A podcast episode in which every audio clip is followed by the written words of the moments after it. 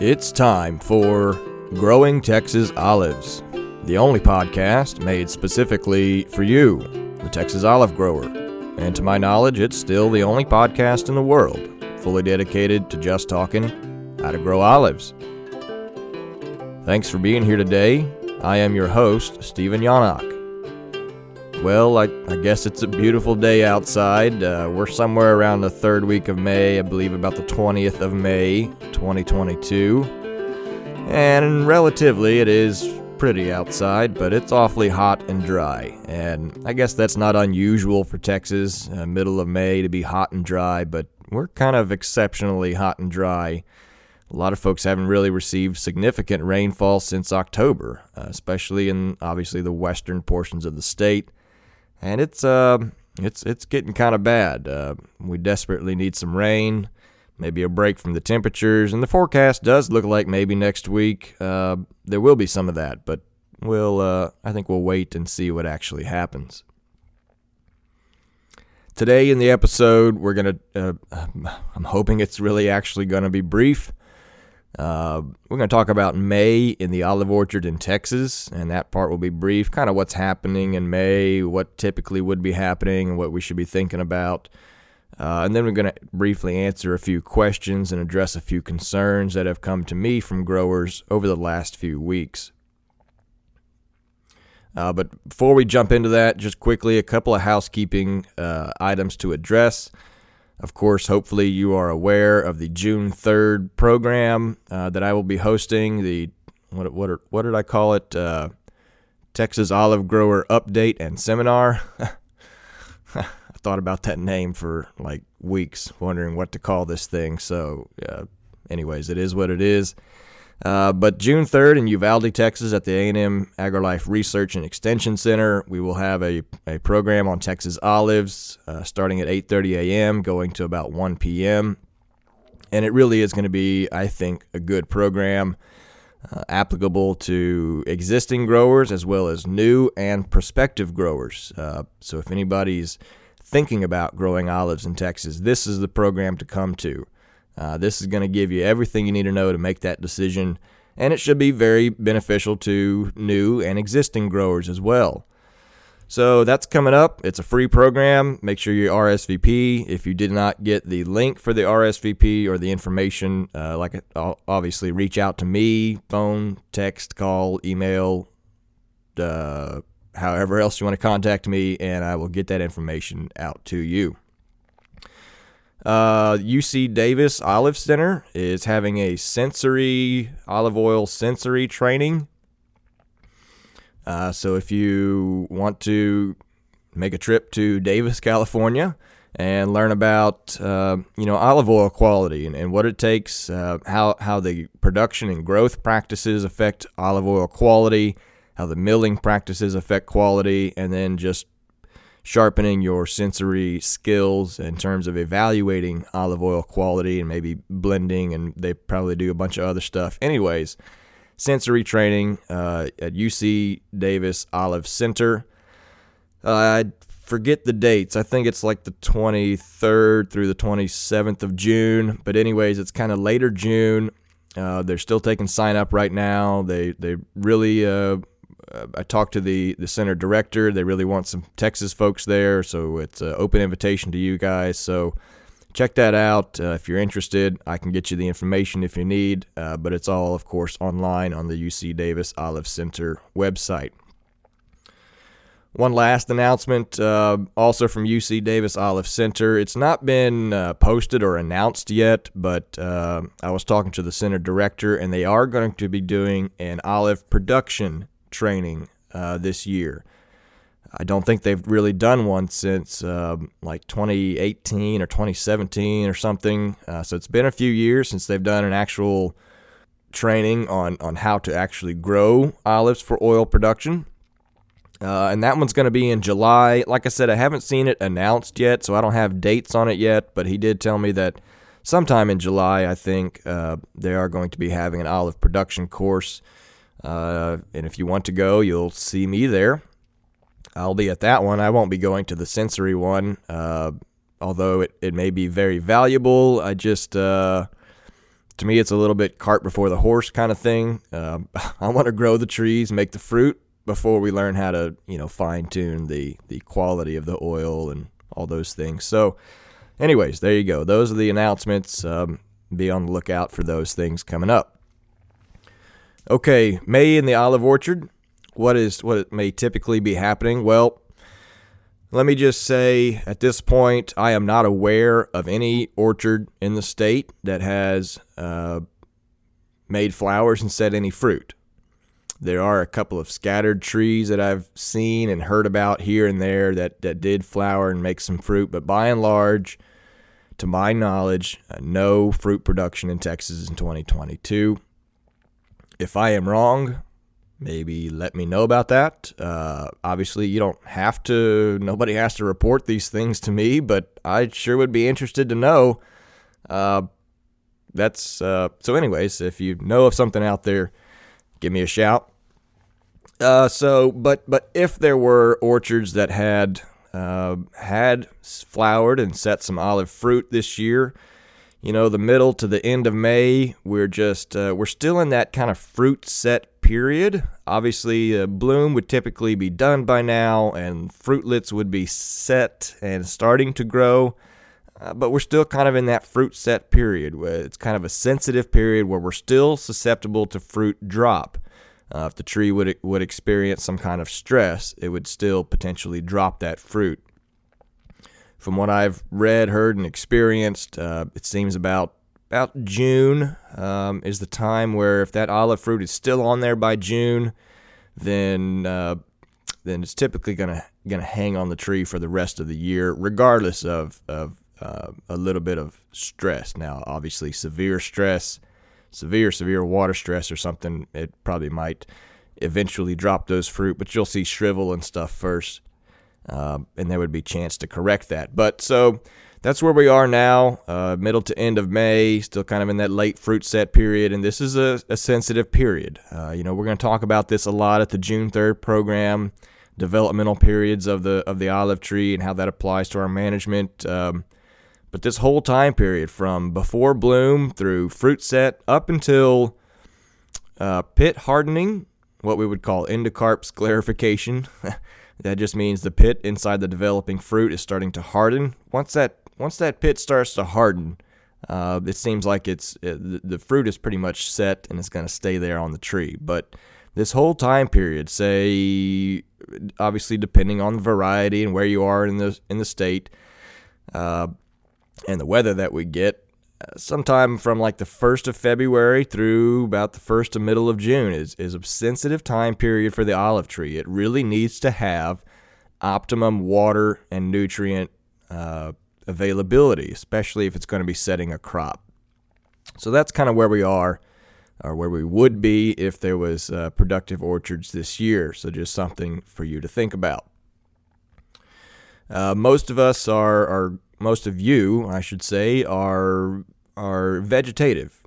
We're rebuilding, regrowing, maybe replanting orchards, and um, and if that's the case, if you're regrowing a tree, if the tree is not to full production size yet, or if it's a newly planted tree or one or two years in the ground by this time, uh, we also want to avoid any kind of stress. You know, sometimes we do talk about kind of a reduced, uh, managed deficit irrigation on olives, and that can be useful. But if we're in the early stages of establishing or regrowing an olive orchard, you really want no stress on those trees. You really want them to have everything they need all the water, all the groceries, all the conditions, all the weed control, uh, because you're just trying to grow a tree. You just want that tree to grow as much as possible. Uh, we're not limiting ourselves on growth um, in the early stages of an orchard. We want to grow that tree as fast and as much as possible within reason. Uh, so we get it up to size and we get to production sooner than later. We've talked about all this.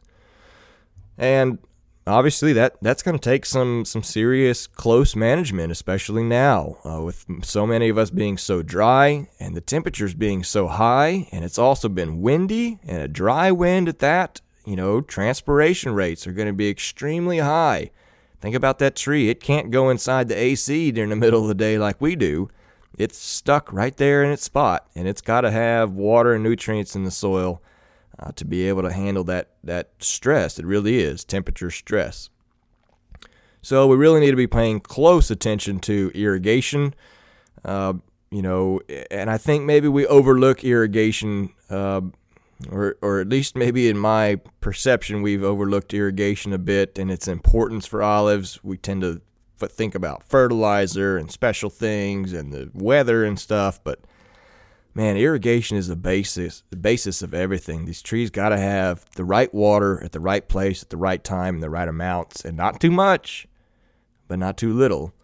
So you might, if you haven't done this in about six or twelve months, get out there and maintain, do some maintenance work on the on the irrigation system. This should probably be done, probably a good uh, a good thing to be doing in January, December, January, uh, before we kind of start the irrigation season. Go through open up three, four, five of those drip lines at one time. Turn on the water, flush them out um, until the water runs clear, and then maybe let it run another 30, min- 30 seconds or a minute uh, just to make sure everything is cleared out of there. And you don't want to do more than about four or five lines at a time. Uh, you just you'll lose the pressure and volume of water that it really would need to actually clean those things out. So perform some maintenance. Uh, make sure the lines are cleaned out. Go go through and look for leaks. Uh, folks often overlook leaks, especially if they're kind of small. You just have a little spray, uh, you know, where a, where an emitter maybe didn't fit right uh, or is leaking, uh, and you may think that's minor, and it in the grand scheme of things, it might be, but you know that even a small spray uh, of a leak can put out more than the drip emitter is made to put out, and so those trees in that area maybe get too much water. Uh, and that may mean the trees downstream in that drip line don't get enough water because we're losing it at the leak. Um, and, and, regardless of all that, it's just a waste of water. We can lose thousands and tens of thousands of gallons just in a few irrigation cycles with a couple of leaks like that. And I know it's constant. You know, there's all kind of things, especially now when it's so dry. All kind of animals that want to want a piece of your irrigation. Uh, rats and and uh, mice, rabbits, jackrabbits, uh, you name it. There's other things that, that want to chew on the chew on the drip lines, cause leaks. So there's always going to be something to fix, but we need to stay on top of that and pay close attention to the uniformity of water distribution through the orchard. Uh, and we're going to talk about this in some detail at the June 3rd program. I just don't have time to go in those details today. But really kind of audit your irrigation. Are you getting uh, this, a sufficient amount of water to that back corner that's farthest away from the pump. Are you getting the same amount of water there as you are at the very first? You know, the corner that's closest to the pump, the corner of the orchard that's closest.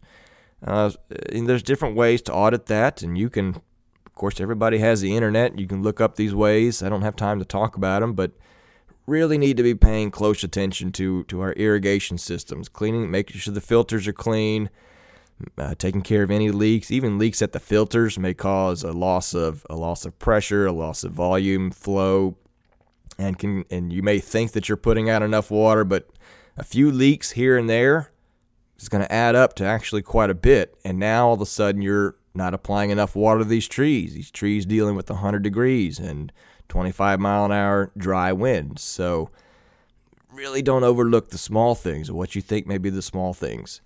Uh, and then really pay close attention and, and manage and audit your irrigation of the soil. Uh, it, it, you know, if if you're just, I don't like to irrigate just based off of emotion and feelings, and that's often what we do. Oh, it's hot. I feel hot. I feel stressed. I feel dry today. You know, it's kind of rough out there. I'm going to turn the water on. And that's that's just not a great uh, a great way to do it.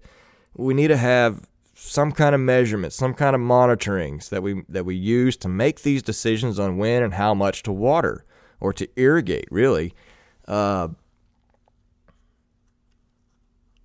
and we're going to talk about irrigation and all these things, like I said, in quite a bit of detail at the June 3rd program. So, you know, selfless plug for myself again, I guess. Uh, but, uh, you know, think about maybe using soil moisture meters. We're going to talk about those in some detail, but you've got to have some way to monitor what's actually going on to make the right management decisions. At the very least, you're using a shovel in your hands or an auger to auger into the soil and go out there in a dry spot away from the irrigation right now while it's so dry and go dig down two, three feet and feel that soil at two and three feet and, and feel what very dry soil feels like. And then go out to the drip in the orchard and go to it right after an irrigation set and dig down and feel what your soil type feels like when it is saturated just so that you get to to understand how it feels and looks when your soil is at those two extremes of very dry and very wet. And then after your irrigation set, dig down underneath that drip and and see, okay, did I wet the top six inches or did I wet the top six feet? And then, uh, you know, as you're digging, maybe you're digging next to a tree and you kind of look at looking out for roots. Where are the roots of these trees? You know, it's obviously going to depend on size, and the majority of fine feeding roots of an olive tree tend to be quite shallow, sort of. Uh, basically, the top uh, the top 18 inches, maybe the top 24 inches of soil. That's where most of the roots are. So, dig at least a two foot hole and see did you wet down to that two foot line? Were you able to get enough water out to wet fully wet that profile and, and deliver water to all those roots? Or was your irrigation more superficial? And are you not actually getting enough to that tree? Are they stressed for that? So, really, uh, like I said, we're going to talk more about this um, at the June 3rd program. We're going to talk about soil moisture monitors. We're going to talk about uh, using evapotranspiration rates to kind of understand water use and help guide our, our application of water decisions. May even talk about using a pressure chamber because that's kind of the final uh, real determination of what's actually happening out there is determining the water status of the actual tree. And we do that with a pressure chamber. And there's maybe a couple of other tools that we'll discuss that are available to farmers uh, but that's the real final way to tell what's actually happening. You can look at soil moisture monitors, you can dig down and feel. We can look at ET values and see how much water needs to be replaced. But in the end, we've got to evaluate is it actually getting to the tree? Is the tree actually using it? How is the tree actually feeling in response to all this? So we'll talk about all that. Uh, let's see. Uh, fertilization uh, is another thing you might be thinking about. Uh, uh, and like I said, most of us, a lot of you, are out there reestablishing, planting, regrowing uh, smaller trees. Um, you know, there was an interesting study out of Uvalde at the research center. They did a, uh, an olive establishment study, and they, they looked at the effect of nitrogen fertilization on the growth and establishment of new trees. And basically, their findings were that applying nitrogen fertilizer to a young, uh, newly planted tree did not enhance growth or establishment of that tree, and in fact may have had some negative effects on growth and establishment.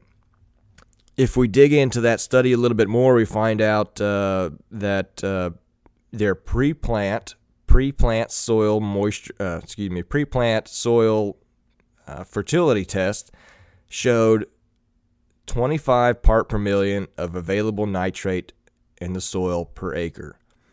And if we do the math on that, it's simple math. 25 part per million per acre is equal to 50 pounds of available nitrate nitrogen per acre. And 50 pounds is quite a bit. 50 pounds is maybe what we would apply to an orchard that's fully mature and is hanging a, a, a crop maybe in terms of three or four tons per acre. Uh, so 50 pounds of actual nitrate available pre-plant, I can see why their additional nitrogen fertilization didn't have a positive effect on growth and establishment of new trees. So the findings of the study don't say that just don't fertilize olives if, if you know newly planted olive trees establishing orchards. The findings basically say if you've got sufficient amount of nitrates already available in the soil, it probably doesn't benefit you to add more. And so that just goes to show the importance of soil testing.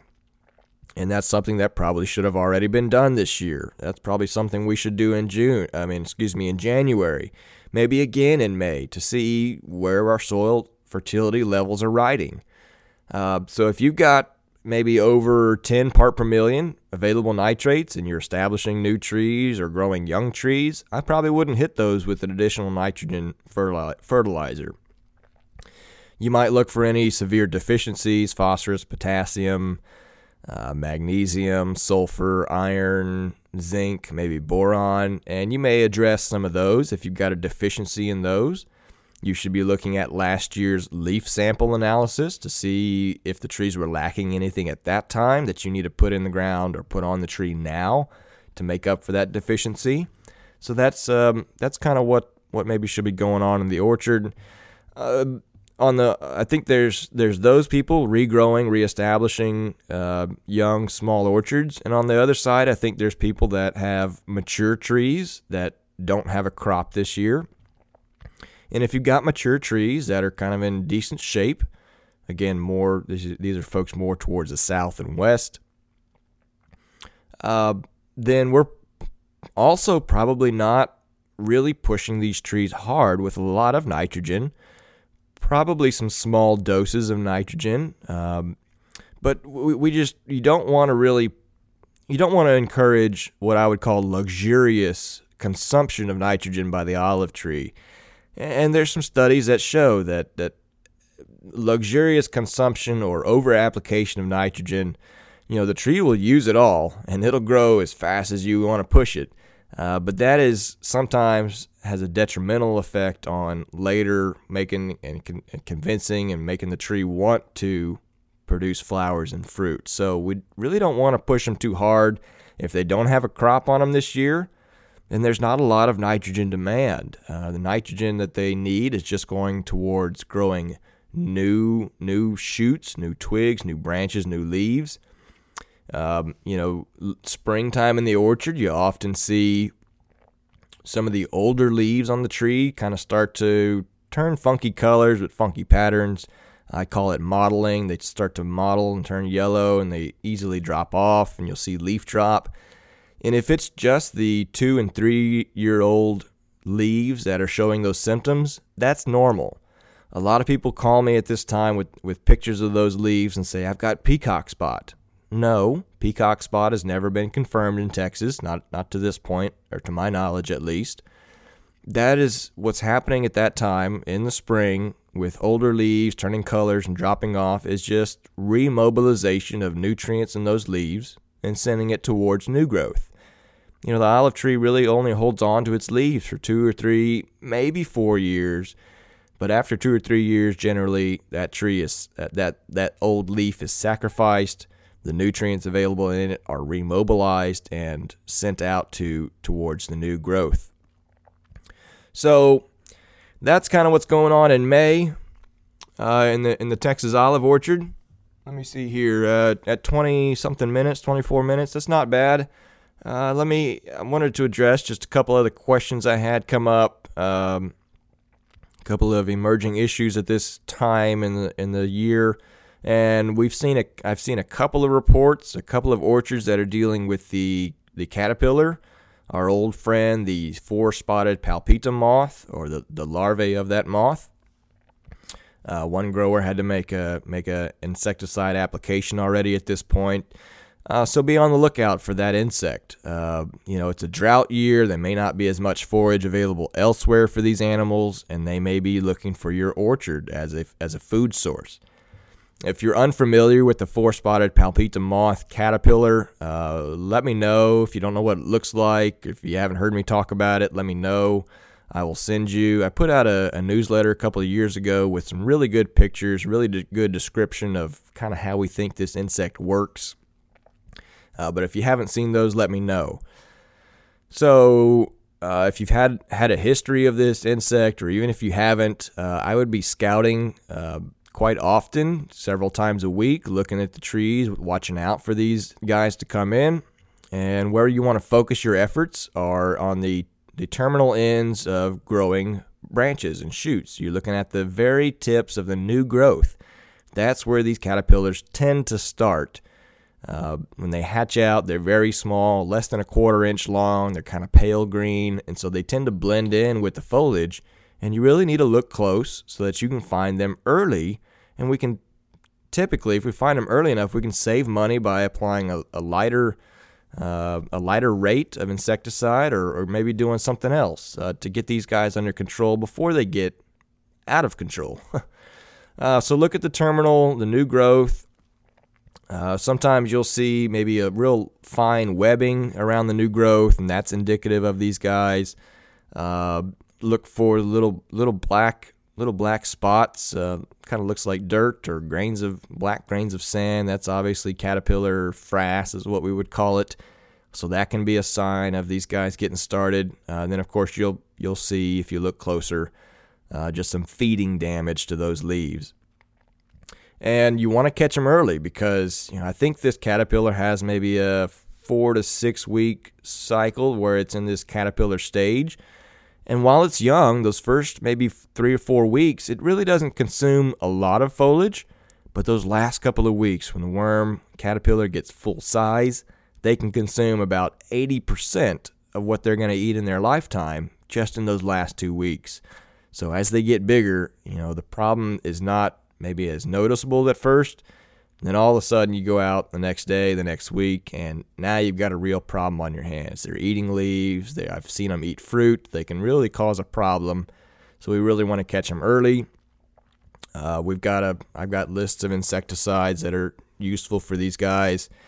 There's BT, of course, the the biological organic product BT, and really BT works well on small immature stages of the of the caterpillar. If you've got mature ones that are over an inch long, I probably wouldn't rely on BT. Uh, there's spinosad. Spinosad, I think, is labeled for use. Um, it's it's probably a, maybe a little bit stronger than BT, but but it's a good one. It's organic. Um, I would probably try using it on something up to an inch long. If they're if they're bigger than that, I might go for something else though. On the on the non-organic side, uh, this is not a product recommendation or uh, this is not a, an endorsement of the product, uh, but one that we've used with some success that I like is a product called Altacor, which I think they're doing away with that brand name and switching it uh, to Vantacor.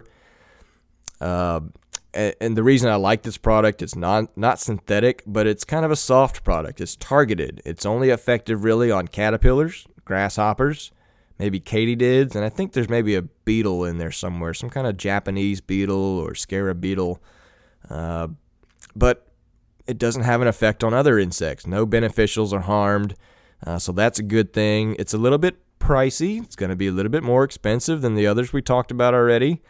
Uh, but it has that selectivity and it has some systemic properties. It kind of gets into the leaf and, and it doesn't really translocate through the plant, but it kind of gets into the leaf so that even if it rains the next day, that product is still in the leaf and you're still going to have control of, of any caterpillar or grasshopper that's feeding on those leaves. And I want to say it lasts about 14 days or so. So, a great product um, with a lot of potential, um, a nice selective product. Otherwise, we're looking at some other synthetic, uh, non organic products like the pyrethroid insecticides and there's many of those. Again, that's on that list. If you don't have my list of insecticides for olive orchards, let me know. I'll send it to you. Uh, but the pyrethroids can work very well. They tend to be a lot cheaper than, than some of the other uh, synthetic or even the organic products tend to be much cheaper. Uh, but they're broad spectrum. They're not going to be selective. They're going to kill basically anything that comes into contact with the spray. But they do work very well. They're very powerful against uh, against these caterpillars. Just also powerful against everything else. So those are kind of the options. So be on the lookout for that caterpillar. Uh, the last thing some folks have asked about uh, fire ants in the orchard. Now, fire ants aren't uh, directly damaging to the trees. Uh, there's only one species of ant that I know of that directly damages living trees, and that'd be the leaf cutting ant, and we'll talk about that maybe in another episode. Uh, but fire ants can still cause a problem. You know, they're in the soil, they're around there where you're trying to work and you're getting bit. Uh, that's a pain in the, you know what? And uh, often, if you see ants up in the olive tree, it is an indication of some other problem, usually a scale problem. So scale insects, uh, you know, pierce into the into the plant and they suck out the sap. And when that sap comes out, the scale insect is still kind of sugary, and the ants like that sugary excrement. And they may farm the scales to collect that stuff and eat it. And so if you see ants on the tree, the ants are not attacking the tree, but look closely for scale or some kind of other insect, and that's often what's going on. The big problem I see with fire ants uh, is especially for young, uh, newly planted or establishing orchards a lot of us are using trunk protectors, which I think are great, but those ants also think they're great too. And so they like to build their nests inside of those trunk protectors. And again, that's probably not uh, directly damaging to the tree, uh, but it does pile up soil, usually soil that stays moist right around the trunk, and they may pile it up 12 inches high, as high as the tube is. Uh, and that cuts off oxygen availability. It keeps uh, keeps the trunk wet. Um, that's just not a good thing for, for the health of the tree. It may encourage some incidents of disease or some kind of rotting or other insects that may actually do damage to the trunk. Uh, so that's a problem. The good news is fire ants can be controlled quite uh, effectively, and I'll encourage you to look for a fire ant bait Again, I've got that insecticide list with recommended products. One that I would would uh, encourage you to look at closely. Again, not an endorsement, but a recommendation based on experience in the orchard. Uh, is a product called Extinguish Plus. And Extinguish Plus is an ant bait. It has two active ingredients one that is a uh, kills them by ingestion, and one that is an insect growth regulator. So as the as they feed it to the small, the young ants, it actually stops their growth and development. Uh, so it takes a little bit of time for it to be effective, for the ants to actually go away after you apply it. But it can have long lasting effects. It can keep your orchard or your yard or farm or whatever pretty clean of ants for an extended period, maybe four, five, six, seven months, uh, depending on the, the, the intensity, I guess, of your infestation. Uh, but Extinguish Plus works really well, or look for some of those other labeled products that have an insect growth regulator in them.